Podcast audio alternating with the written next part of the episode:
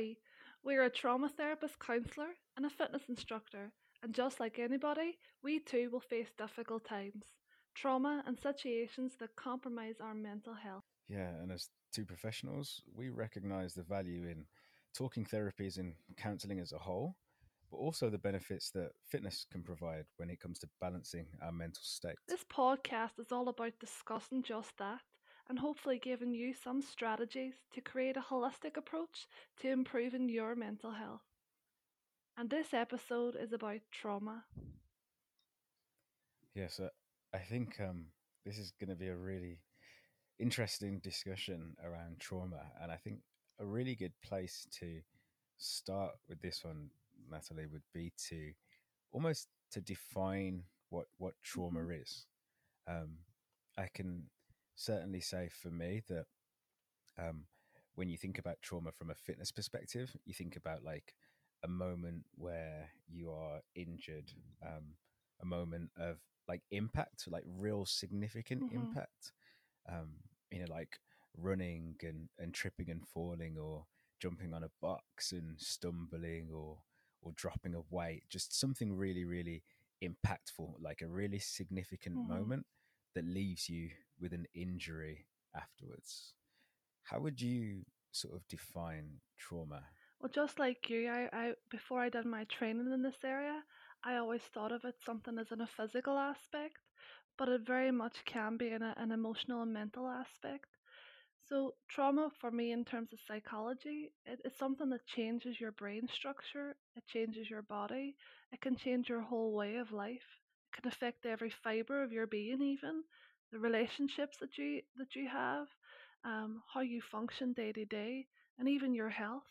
So it has an, a, a massive effect and it can be very subtle over time or it can be very prominent very quickly. So for each person it can look different. So, uh, um, yeah, just like the, the like you're saying there with the physical trauma, it also you know, and how you would see an injury, it can also have that same effect emotionally. Yeah, and I think the really worrying thing with that mental trauma and really understanding it is that when you do have like a uh, a physical injury, there's really obvious telltale signs. hmm You know, you, you have a bruise or you have a cut, and those things almost immediately stop you from engaging in that particular activity. hmm But I guess when it comes to mental health and experiencing uh, trauma inducing situations, there are often occasions where you don't realize that you are engaged in a traumatic hmm experience, right? There's no there's no instant kind of cut or bang or or, or Yeah. bruise, you know? And I guess that can be really, really difficult to even spot the signs of you engaging in something that is going to be a traumatic experience Yeah. for you. And sometimes we don't even realize that it's traumatic because we are very much in what we call the fight or flight survival response. So our when when you're in that response, your logical thinking, you know, you can't you can't logically think because you're in survival mode. And so for people who've had like a one-off trauma, that might be a bit easier to identify because you will have physical symptoms within the body, you know, quite quickly. So if you've had a car crash or if you've had, you know, a very traumatic death or something like that, then that's, you know, normally you could see that. But for other, you know, um, say like domestic abuse, for example, or let's say conflict and, you know, from a war torn country or something like that, that's that can be ongoing over a long period of time. So if you're constantly in survival mode, then it becomes almost like the norm for you. So it's very difficult then to distinguish is this normal, um, or is this some is this a trauma response?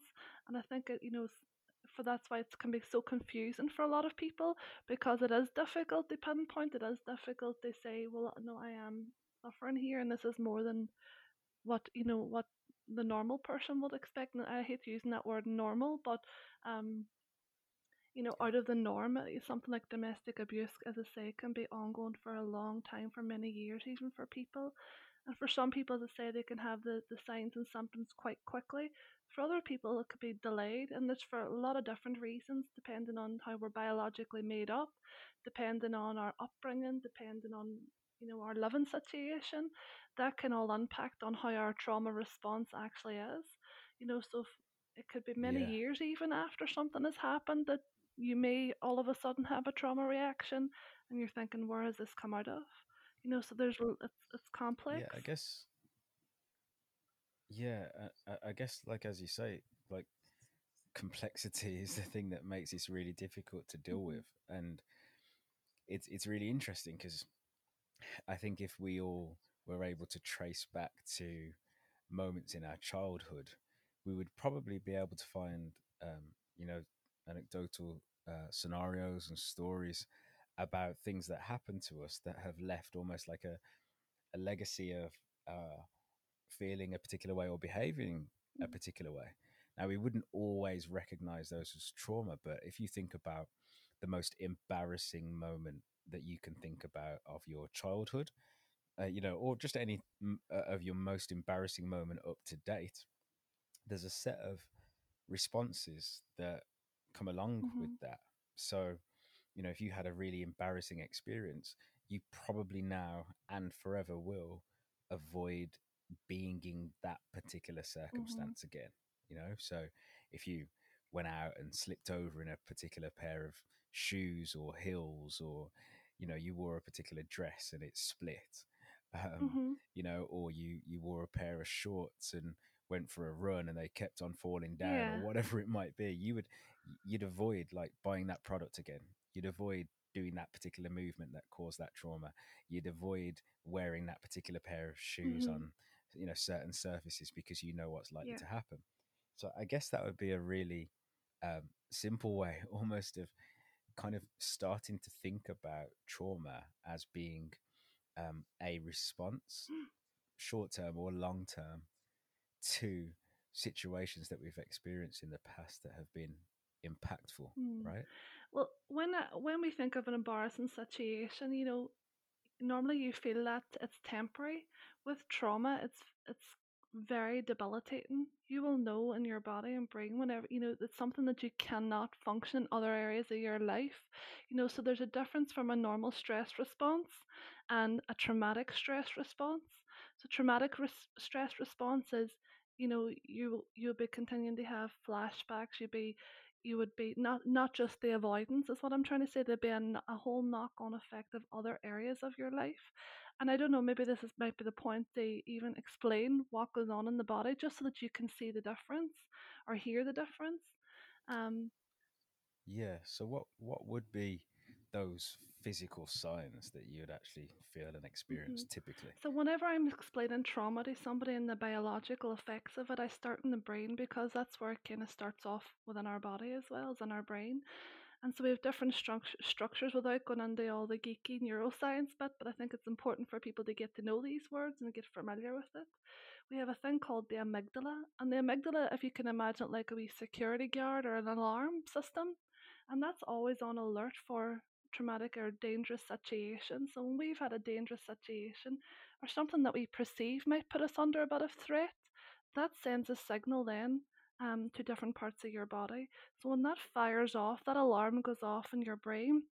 It sends a, a part. It sends a signal to the front of your brain, your cortex, which is your logical thinking area, to shut down, stop working effectively. So you can't think straight, and that's the reason why that goes off. Um, you don't need your your logical thinking brain whenever you're in fight or flight or, um, you know, your stress response is activated. You don't need that part of your brain you're then going to get a rush of um, stress hormones like cortisol, adrenaline, and with the cortisol and adrenaline, adrenaline, they will then make your um, vital organs speed up. So that's the reason why people can say, you know, they, I, I feel my heart racing or I've had palpitations. Their heart's speeding up because of these stress hormones. Then their breathing might increase, so you're going to get faster breathing rates. And our body works on systems. So the nervous system being the first biggest system within the body. Then you've got like the digestive system, reproductive system, all them other systems, and they almost become second nature then to the nervous system. So people say then I can't eat properly, um, and that's because their nervous system then is activated. So there's a lot of physical signs there, you know, within the body, within your vital organs. You then have things like if you're you know experiencing trauma, you might have um, things called triggers, and triggers could be um, you might see a certain thing, or you might have a, a you know watch a thing on the TV, or you might meet somebody that's reminded you of something, or have a conversation, and your body will go back into that same response as it once did whenever you were in a traumatic situation. So even if you're in a completely different time and space and you've been triggered, your body will have that same reaction then of the heart speeding up, the adrenaline going, you know, your lungs speeding up, your digestive system slowing down. You'll have the same reaction and that's you know that's that can happen then repeatedly and people then can have what they call flashbacks where they're actually it's not just like a thought of remembering back to that situation they're actually reliving it in their body as well. So I think flashbacks are a really important one to uh, to discuss also because I think for a lot of people they think of a flashback as you know maybe something that you've seen in a film where you get a little picture, a little window, and it's kind of like a snapshot of something that's happened previously, right? But actually, with trauma, um, flashbacks can be significantly different, can't they? And they can be, as you say, triggered by situations that may, maybe don't even relate to the trauma that you experience, but something you know becomes a trigger for you that gives you a little bit of a reminder and takes you back. And these can appear and occur at any time, right? Yeah, that's right. Um, and I think the important thing is it's not just about remembering back in, in terms of in your head. You know, this is an imprint in your body. It's not just in your head. Mental health is ju- it's just not what you think. It's also about how your body, re- you know, reacts to that and the, the, the trauma response within your body and flashbacks. Uh, uh, you know, you will feel the physical sense of that. You will feel your heart racing. You will feel your you know your stomach turning you'll feel the tense muscles you know so um, we call that somatic experiencing you know so you will very much feel it in your body Yeah. So it's not just that snapshot, you know, that you see in a film where you see something that's previously happened, but it's actually almost reliving the experience physically too, right? yeah exactly it's it's you know it affects your whole well-being um and yeah very much in the body very much so not just what you think or you know in your head and that's where people can be really overwhelmed by that because it is quite frightening when you're experiencing your heart racing you know um your breathing increasing and stuff like that So, how would you say we should view and quickly deal with some of the symptoms, you know, of of, of trauma? They are, as we've defined in this episode, incredibly complex and could be both short and long term.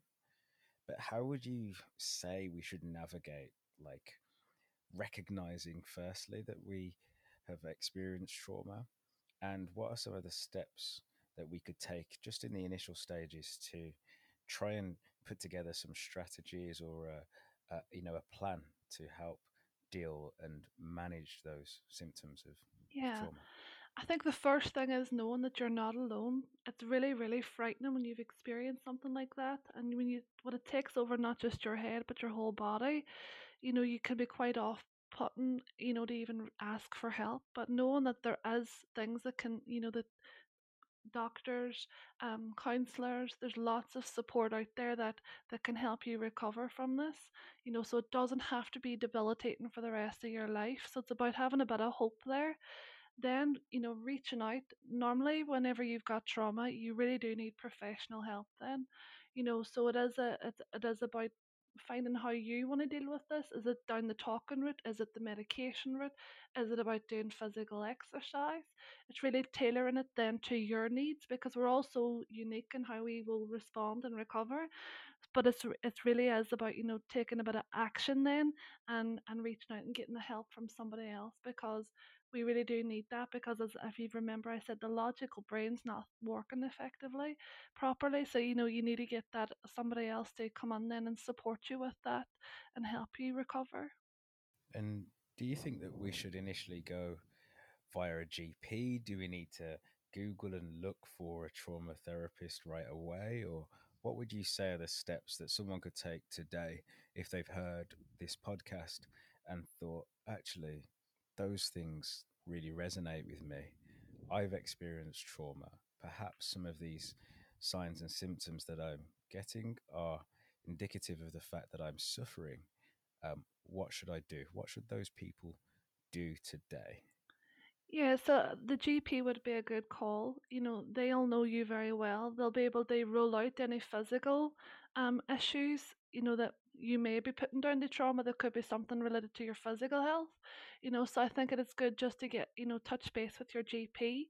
You can take advice from them of what, um, if it is, you know, a trauma, psychological trauma, then you can take advice then of getting mental health support and what's available in your local area. Um, if you know that there's going to be a long waiting list, then maybe that's where you could look then for the the private route and seeing if there's trauma therapists. Um, it's really uh, interesting because when we think about the things that we pay for generally in life, uh, they tend to be luxuries, hmm don't they? Like we have kind of a list of of wants and a list of needs, and your needs are kind of the things that we don't really think about, but they're the bills, right? That you have to pay. Um, so those kind of go out, and and and your tax is taken before you even get to see it. So all of those things are centered around your actual needs, but then we tend to spend the money on the holidays, don't we? The foods that we want, that we enjoy, the entertainment that we want and enjoy. Somewhere down the line tends to be fitness. Mm. Um, and depending on how serious about it you are, you know, will depend on how much money you spend on fitness. But when it comes to mental health, um, I think the majority of us would take the route of going to the GP first. One of the reasons for that, of course, is it's a free service. So we almost feel like there's nothing to lose by doing that. But is it important to really think about potentially going down a private route and actually investing in getting a professional that's going to support something as precious and valuable as your mental health? What do you think? I think it's important that you know it's not everybody can afford to go down the private route. If you can, then definitely I would encourage it because you know the this won't go away by itself, and it really is about you know investing investing in your your well being. I think as you're saying there, you know, uh, uh, we invest in our holidays, we invest in other things, but our mental health and our physical health is so important as well. Um, not every GP as well will have trauma therapists, and they're and you know it depends on where you're where you are in the world, um, and if trauma therapists are available in your local area. So sometimes you know if you know that you need that specialist help, you may have to look at other options like the private route. So it's really down to the individual, but again, you know it's um it may be something as you say to invest in. Um, invest in your well-being invest in yourself because this won't go away anywhere Yeah, and I think that's a, a really good message to round off this episode. I think not all investment necessarily needs to be monetary.